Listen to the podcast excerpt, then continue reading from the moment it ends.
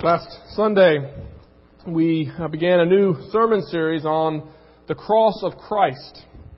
And last Sunday, our focus was on the centrality of the cross to the message of the gospel. We saw that the gospel, once for all delivered to the saints, is fundamentally good news, a, a report of something that has been accomplished, and not good advice, a, a prescription of what we must do.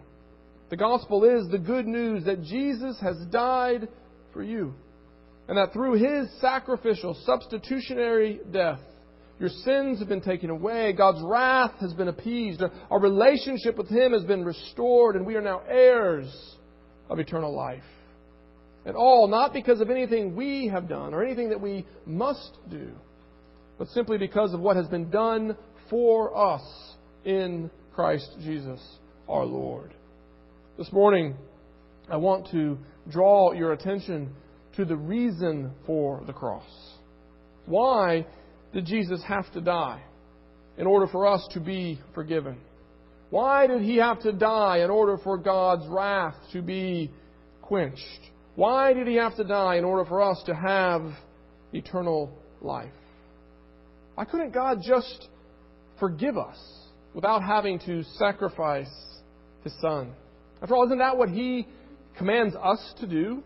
I mean, no one has to die before Sarah can forgive me when I sin against her at home. And likewise, no one has to die before I can forgive her. In our relationship, love covers a multitude of sins. No sacrifice is required.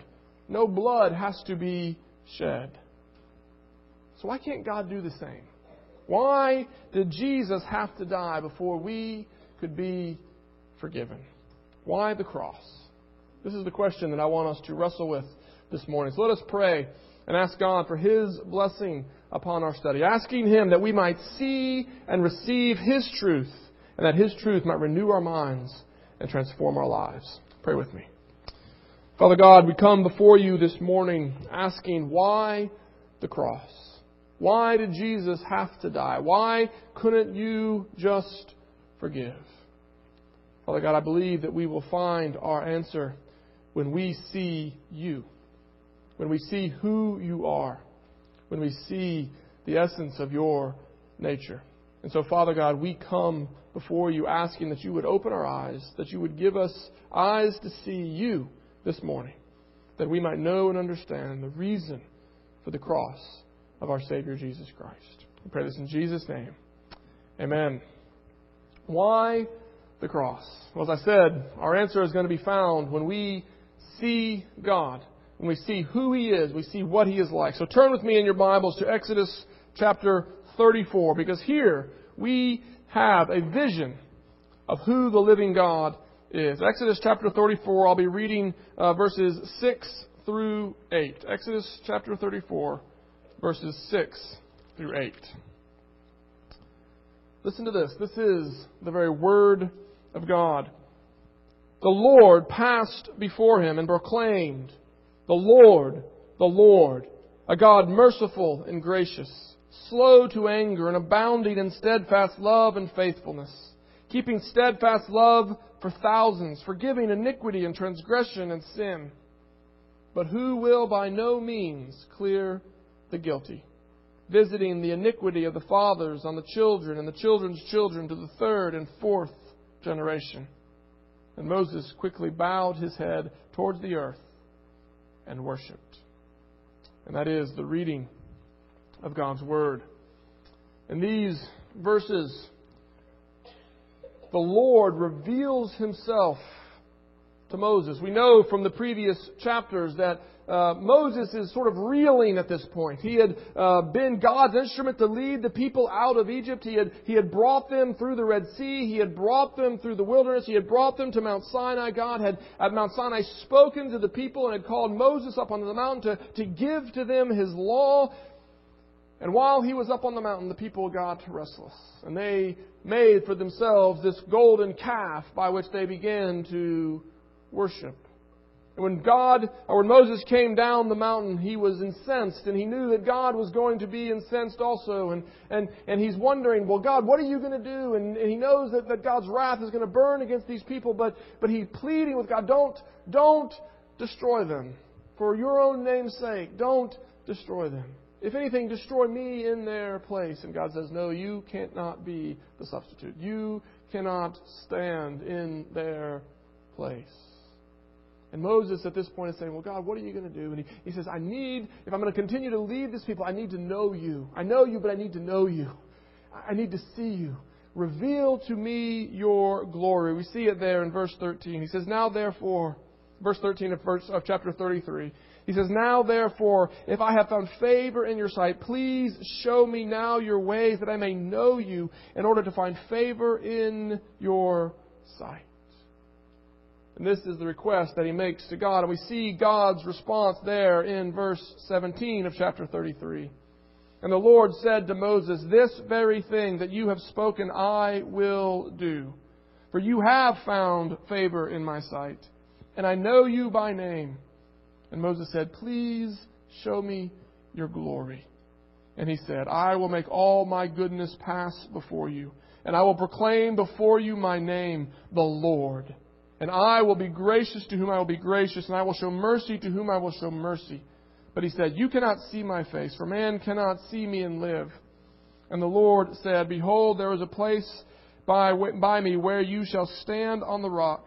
And while my glory passes by, I will put you in the cleft of the rock, and I will cover you with my hand until I have passed by. Then I will take away my hand, and you shall see my back, but my face you shall not see.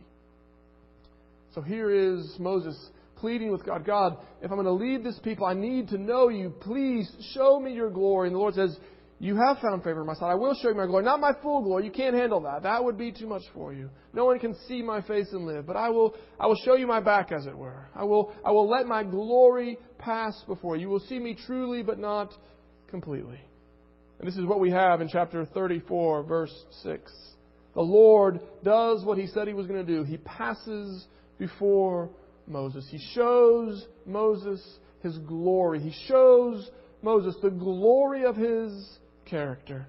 And this is what Moses sees the Lord, the Lord, a God merciful and gracious, slow to anger, and abounding in steadfast love.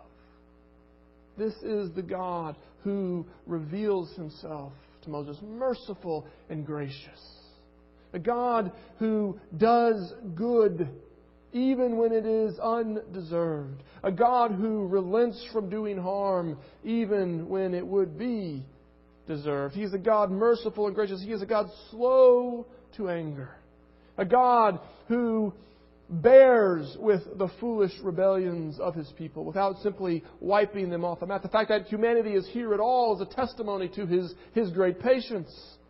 In the, in the garden, when Adam and Eve sinned against God, He did not wipe them out right away, but He was slow to anger. And God continues to be slow to anger as with the people of, of Israel. And we will see this again and again and again. He is a God abounding in steadfast love and faithfulness, a God who keeps His word, a God who, who makes promises and stands by them. He is a God who delights to forgive iniquity. Just imagine the good news of that. We have a God, the living God, who delights to forgive. I don't know about you, but not a week goes by for me when I uh, do not, when I'm not overwhelmed by my sin, when I'm not yet again amazed by the ways that I can rebel against God, by the ways that I can put myself first, by the, by the selfish choices that I can make.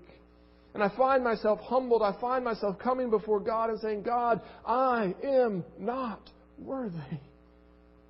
And what a comfort it is at those moments to know that we have a God who delights to forgive iniquity. We have a God who delights to forgive transgression and sin. This is the God who reveals himself to Moses. But at the very same time, in the very same breath, God also reveals himself as the one who will by no means clear the guilty. Our God is a God who is merciful and gracious, slow to anger, abounding in steadfast love, a God who delights to forgive, but a God who will by no means clear the guilty, a God who cannot leave the guilty unpunished, a God who will punish them to the third and fourth generation of those who hate Him. And so, while God does not delight in the destruction of the wicked, and actually delights in the forgiveness of sinners.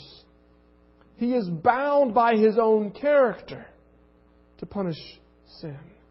He can no, he can by no means leave the guilty unpunished. That is quite a vision. A God who must punish evil. A God whose wrath is a necessity. And we don't just see that here in this vision that, that Moses has of, of the Lord. We see it throughout the Scriptures. We see the necessity of, of God's wrath again and again in the language that the Bible uses to, to talk about God's wrath. John Stott, someone who I uh, suspect most of you are familiar with, the, the great uh, English preacher, John Stott says that there are three types of language that Scripture uses to talk about God's wrath. And each type of language shows us something important. The first way that God speaks about God's wrath is, is the language of provocation. The Lord is often described, and in fact often describes himself as being provoked by Israel's idolatry, by being provoked by their gross immorality to severe anger. Turn with me, for example, to Judges chapter 2. In Judges chapter 2, we, we see God speaking of himself as being provoked in Judges chapter 2, verse 12, begin, begin at verse 11, it says, And the people of Israel did what was evil in the sight of the Lord and served the Baals. Now, if you're familiar with the book of Judges, you are familiar with this refrain. This is what we see again and again and again throughout the book of Judges, that, that the people that God has led into the promised land, that they can again and again turn from Him, that they again and again turn to worship other gods, that they again and again uh, delve into gross immorality. And in verse 12 we read, And they abandoned the Lord, the God of their fathers, who had brought them out of the land of Egypt. They went after other gods from among the gods of the, the peoples who were around them and bowed down to them, and they provoked the Lord to anger. They abandoned the Lord and served Baals and the Asherah.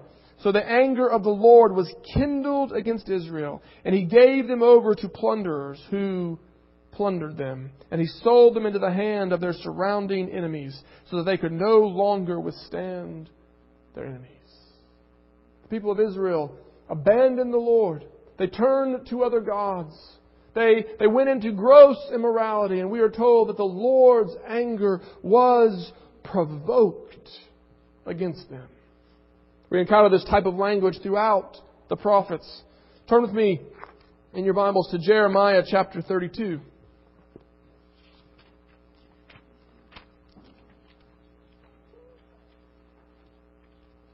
Again, this is just a, a sampling of, of what we see. But in Jeremiah chapter 32, uh, verses 30 and 32, we again see the same thing. Here, this is now near the end of Israel's history rather than the beginning. But we read, For the children of Israel and the children of Judah have done nothing but evil in my sight from their youth.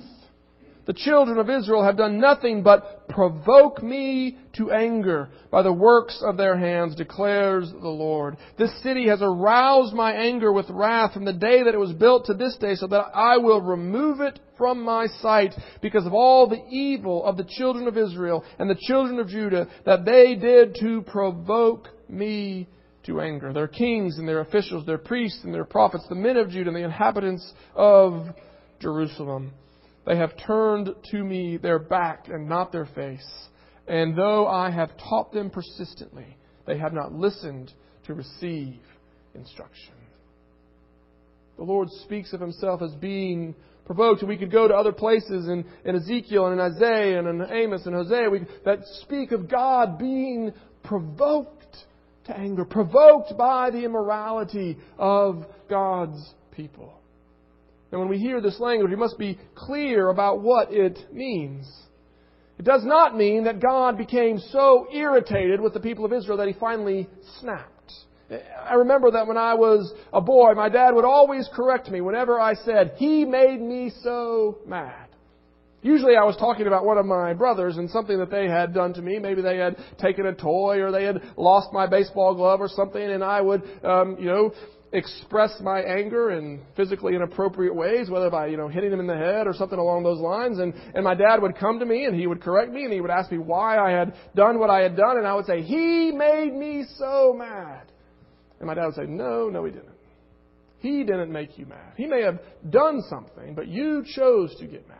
You chose to be angry with him. And I heard that many, many, many times. Tells you something about how quick I am to learn, I guess. But that's not what we're talking about here. Uh, we're, we're, not talking about a, a God who, who, was, who just got so irritated that finally he snapped, that finally he lost his temper. Rather, when the scriptures speak about God being provoked to anger, they mean that, that wrath is God's necessary, inevitable response to evil. God's wrath is necessarily provoked by idolatry and by immorality. John Stott explains it this way. He writes, The prophets did not mean that Yahweh was irritated or exasperated, or that Israel's behavior had been so provocative that his patience had run out. No, the language of provocation expresses the inevitable reaction of God's perfect nature to evil. It indicates that there is within God a holy intolerance of idolatry, of immorality, and of injustice. Whenever these occur, they act as stimuli to trigger his response of anger or indignation. He is never provoked without reason. It is evil alone which provokes him, and necessarily so, since God must always be and behave like God. If evil did not provoke him to anger, he would no longer be God. God's anger is necessarily provoked. God's character is necessarily provoked by evil. So the anger of, of uh, provocation shows us that God's wrath is a necessary response. Necessary not by anything outside of God, but necessary by His own essence, by His own character, by His own nature. He cannot respond to evil any other way. It causes anger. It causes wrath. The second type of language that Scripture uses to speak about God's wrath, we already heard it in some of the passages that we read. It is, it is the language of burning. When God's wrath is provoked, as we read in Joshua or in Judges, when God's wrath is provoked, it is said to burn. It is said to be kindled. We see this in the language of, of Joshua 7.1. Turn there with me. Joshua chapter 7, verse 1. Again, a familiar story. The people of Israel have just entered into the promised land. They have, uh, God has given them this supernatural victory over uh, the city of Jericho. But remember, everything in Jericho was to be dedicated to the Lord. It was korban. It was, it was devoted to destruction. But there was one man in Israel who wasn't willing to let all those goods be destroyed, and he took some for himself. And we read in chapter 7, verse 1 But the people of Israel broke faith in regard to the devoted things. For Achan, the son of Carmi, the son of Zabdi, the son of Zerah, of the tribe of Judah, took some of the devoted things, and the anger of the Lord burned against the people of Israel. This is the language, again, that we see throughout the Scriptures. Just think of how often we, we think uh, or we read about God's anger burning. We, we see it in Genesis and in Exodus as, as the people of, of Israel uh, rebel against uh, God and, and grumble and complain against Him over and over. We, we see God's anger kindled against them. We see it in Joshua and Judges. Uh, we see it throughout the Psalms. We, we see it in the prophets that God's anger is said to burn. And the idea conveyed by the language of, of burning is that evil will necessarily be consumed or destroyed when it encounters God's wrath. God's wrath is necessarily provoked by evil. And God's wrath necessarily consumes or destroys evil once it is provoked. It will burn. It is the language that we see, uh, it is similar to the language we see in, in Psalm 1 where the chaff will be blown away. We are saying the way of the wicked will perish. It will be destroyed. This is the image that the author of Hebrews has in mind when he describes God as a consuming fire. When you come before God, you come before one who is a consuming fire. He is not safe. To remember what C.S. Lewis said, He is not safe. If you are evil, you will be destroyed. If your life is dross, you will be consumed. Evil cannot stand in his presence. This is why Isaiah thought that he was undone when he found himself in the presence of the holy, holy, holy Lord God Almighty. Remember that scene from Isaiah 6? Isaiah finds himself in the presence of, of the three holy God, and, and he says, Woe is me! I am undone! Why? Because he knows himself to be unclean. He says, I'm a man of unclean lips and I live among a people of unclean lips. How can I not be consumed? How can I not be destroyed? He feared he was at his end because he was in the presence of a God whose wrath burns against evil. God's wrath necessarily consumes. God's wrath necessarily destroys. This is what is conveyed by the language of burning. So we see that when God's wrath is provoked, it is said to burn. And the third way that Scripture talks about God's wrath is the language of satisfaction or completion. According to Stott, the, chief word used here is, is the idea of kala. It's a Hebrew term, and, it, and it's a word that, that used to, to bringing something to an end, bringing something to its completion. Stott writes, the chief word is kala, which is used particularly by Ezekiel in relationship to God's anger. It means to be complete, to be at an end, to be finished, to be accomplished, to be spent. Through Ezekiel, Yahweh warns Judah that he is about to accomplish, as it's translated in the uh, authorized version, or uh, satisfy in the revised standard version, or spend in the NIV, his anger upon or against Israel. They have refused to listen to him. They have persisted in their idolatry. So now, at last, the Lord says, The time has come. The day is near. I am about to pour out my wrath on you and spend my anger against you. The language of completion, the language of, of satisfaction, it is language that is used to describe the pouring out of God's wrath. And the main idea that is communicated by this language is that once God's anger is provoked, that once it is kindled, that once it is burning, God's wrath must be released. God's wrath must be spent. It will be poured out.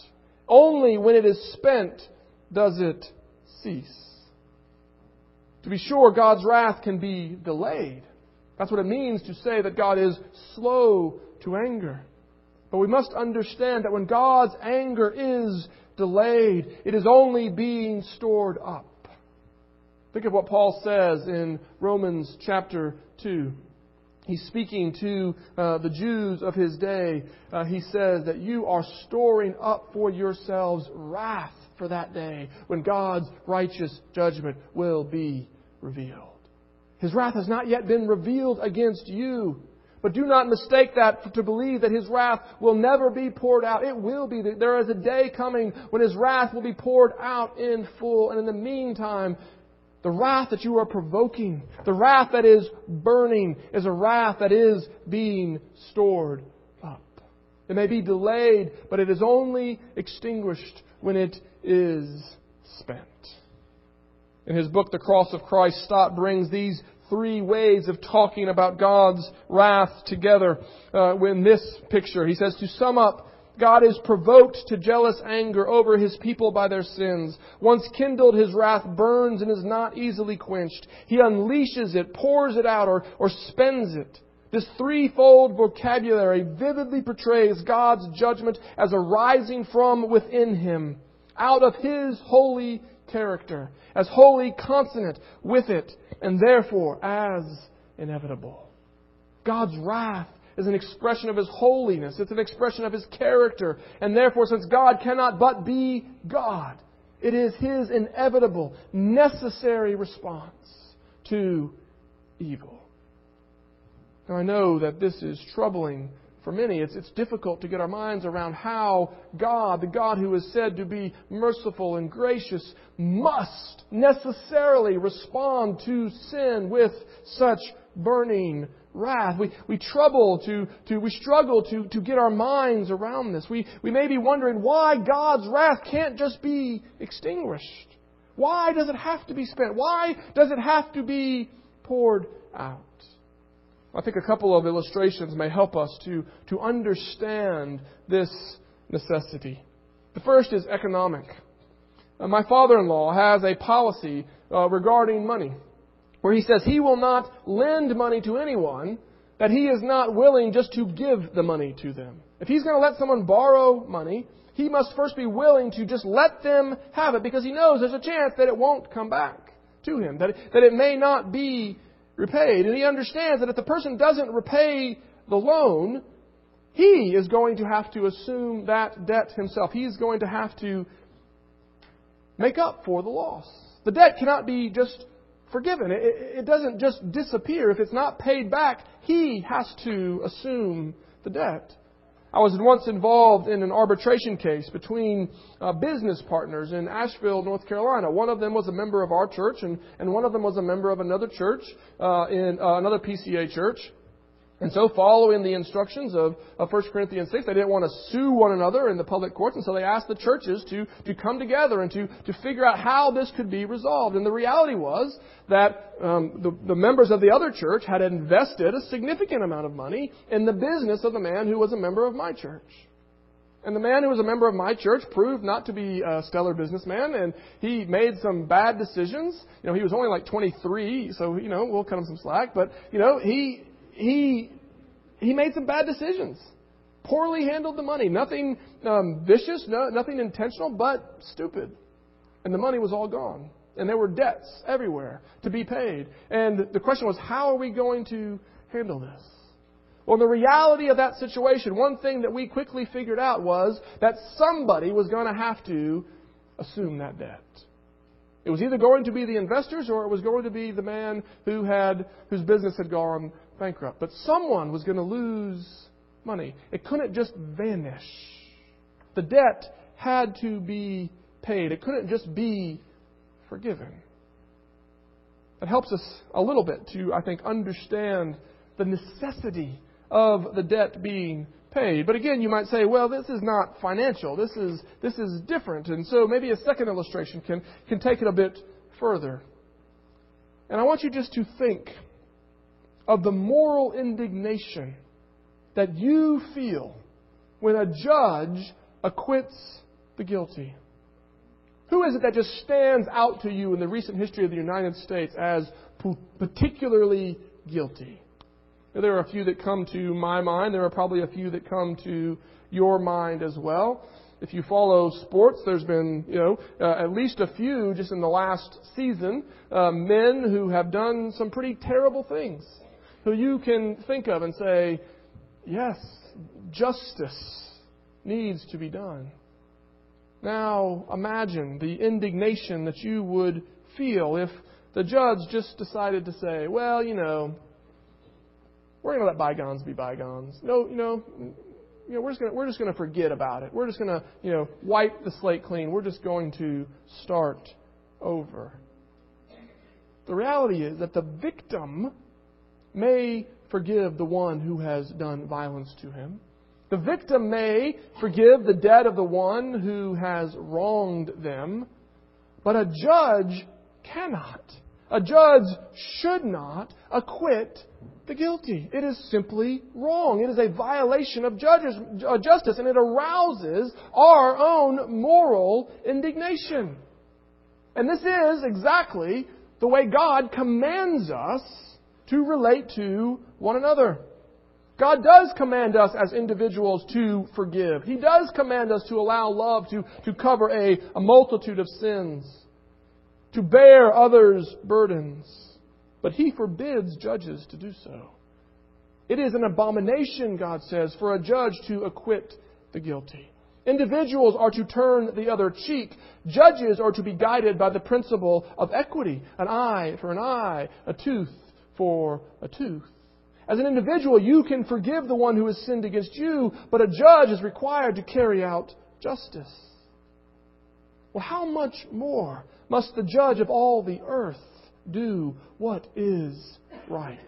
If we know that evil must be punished for justice to be done, then why does it surprise us that God must punish sin? He cannot just forgive, as is so often suggested. He is the judge of all the earth. Now, it's not that he's reluctant to forgive. It's not that he's hesitant, that he's not sure that he really wants to do it. As we have seen, he is a God who is merciful and gracious, abounding in steadfast love. He delights to forgive. He does not delight in the destruction of the wicked. But he is a righteous God who can by no means clear the guilty. Now, it is far from the truth to suggest that, that God the Father is reluctant and that Jesus somehow comes along to try to persuade him. Not at all. God, the three in one, together of one mind, delights to forgive. They long to forgive. But he may only forgive in a way that does not violate or compromise his own righteousness, his own holiness, his own character. This is the tension that we see in Romans chapter 3. Turn there with me. Romans chapter 3. Paul has spent the first few chapters of Romans demonstrating that we are all sinners, that we are all guilty. As he says so famously, in verses 22 and 23, he says, For there is no distinction, for all have sinned and fall short of the glory of God. This is the point that, that Paul has come to, saying, Listen, we are all uh, we are all justly condemned before God. There is nothing that any of us can say in our defense. We are all sinners. We have all fallen short of the glory of God. And then Paul writes in verse 25, uh, speaking of Christ Jesus, he says that Christ Jesus is whom God has put forward as a propitiation by his blood. A propitiation being a, a sacrifice that, that appeases the wrath of God. He says, Christ has been put forward as a propitiation by his blood to be received by faith. Why? This was to show God's righteousness. This was done as a demonstration of God's righteousness. One of the reasons that we have the cross is because it was meant to demonstrate God's righteousness. We're going to look at this more fully next week when we see uh, the cro- um, Christ as prophet upon the cross. Christ is revealing God to us.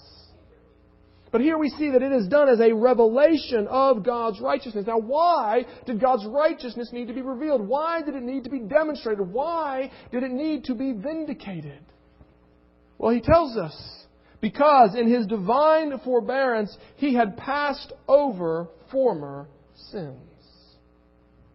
Remember what we said about God. God is a God who is slow to anger. He's a God who does not punish right away. And in his divine forbearance, God had passed over former sins. Now, this was something that the, the people in the Old Testament gloried in. Think of Psalm 103, where the psalmist just delights to say, He does not deal with us according to our sins, nor repay us according to our iniquities. As far as the east is from the west, so far does He remove our transgressions from us. As a father has compassion to his children, so the Lord shows compassion to those who fear Him. God does not treat us as our sins deserve. That is good news, but it left his righteousness in question. How can a righteous God not punish sinners? You see, we, we sing Psalm 103 rather frequently here. One of my favorite hymns is based on Psalm 103. But we don't tend to see it as a problem. We, we delight in the fact that God doesn't treat us as our sins deserve, but we don't wrestle with it as a, as a problem. We talk a lot about the problem of evil. We talk a lot about the fact that we don't understand how God could, could allow uh, such suffering and evil things to happen. And I will grant you that is a problem. That is a problem to be wrestled with. But we ought also to wrestle with the problem of good. We ought to wrestle with the problem of grace. We ought to all wrestle with the problem of forgiveness. How can a good God leave evil unpunished? Psalm 130 tells us that if, if God treats us as our sins deserve, then we will all be undone. He asks, If you, O Lord, should mark iniquities, O Lord, who could stand? If God treats us as our sins deserve, it's going to be the end. But how could God not treat us as our sins deserve? This is the dilemma that God faced. Love versus justice. And, and it's, not, it's not that God is loving some of the time and just some of the time. He is love. He is justice. He's the very definition of these things. But how can He be both in relationship to sinners such as us? Well, the answer to this dilemma comes in the cross. Look with me at verse 26 of Romans 3. He says again, it was to show his righteousness at the present time, so that he might be what? Both just and the justifier of the one who has faith in Jesus Christ. How is it that God can be righteous, can be just, and yet can justify sinners, can acquit the guilty? We find our answer only in the cross. Now we must be clear about what's going on here. God, when God puts forth Christ as the punishment for sin, He is, he is not punishing a third party. That's the way we sometimes think, and that, that really wouldn't be justice. What God is doing is He is taking the punishment upon Himself. Remember who Christ is. He is God come in the flesh. He is the second person of the Trinity. Equal with God, distinct but equal the same in substance, equal in power and, and glory. He is God come in human flesh to take the penalty upon himself. And so here at the cross, God absorbs the debt. God takes the penalty. It is what Luther called the great exchange. He, we, we get all of his life, we get all of his blessing, he gets all of our sin, all of God's wrath. God, in the person of Christ, is bearing our punishment. Jesus is drinking the cup of God's wrath so that we can be forgiven, so that we can be justified, so that we can be reconciled, all the while that He is just and holy and righteous. Just and the justifier. That is what the cross is all about. That is why it was necessary. It was necessary because we have a God who is merciful and gracious, slow to anger, and abounding in steadfast love, who delights to forgive iniquity and transgression and sin, but who can by no means leave the guilty unpunished. And it is the best news that you can imagine to know that God is both. Because if God's justice is compromised, our hope is polluted. If God does not hate sin, what hope do we have that He will eradicate it? What hope do we have that He will put all things right? The fact that we look forward to an inheritance that is undefiled, that is unpolluted, that is unstained, rests totally upon God's holy hatred of sin. But the fact that we have an inheritance in that new heavens, that new earth, rests totally upon His mercy because if God's mercy is thwarted, if He cannot, if He cannot acquit the guilty, then our hope is lost. If His justice is compromised, our hope is polluted. If His mercy is thwarted, our hope is lost. But because God in Christ is both just and the justifier, our hope is perfect and our hope is secure. As Peter says, we have a living hope that is kept in heaven for us, even as we are kept for it by God's power through faith. You hear that? It's kept for, it, for us, and we are kept for it. That's the security of the inheritance that is ours in Christ because he is both merciful and gracious, and because he is perfectly just. And because this is true, because God in Christ is both just and the justifier, that is one reason we call the message of the cross good news. Now, do you believe that? Amen.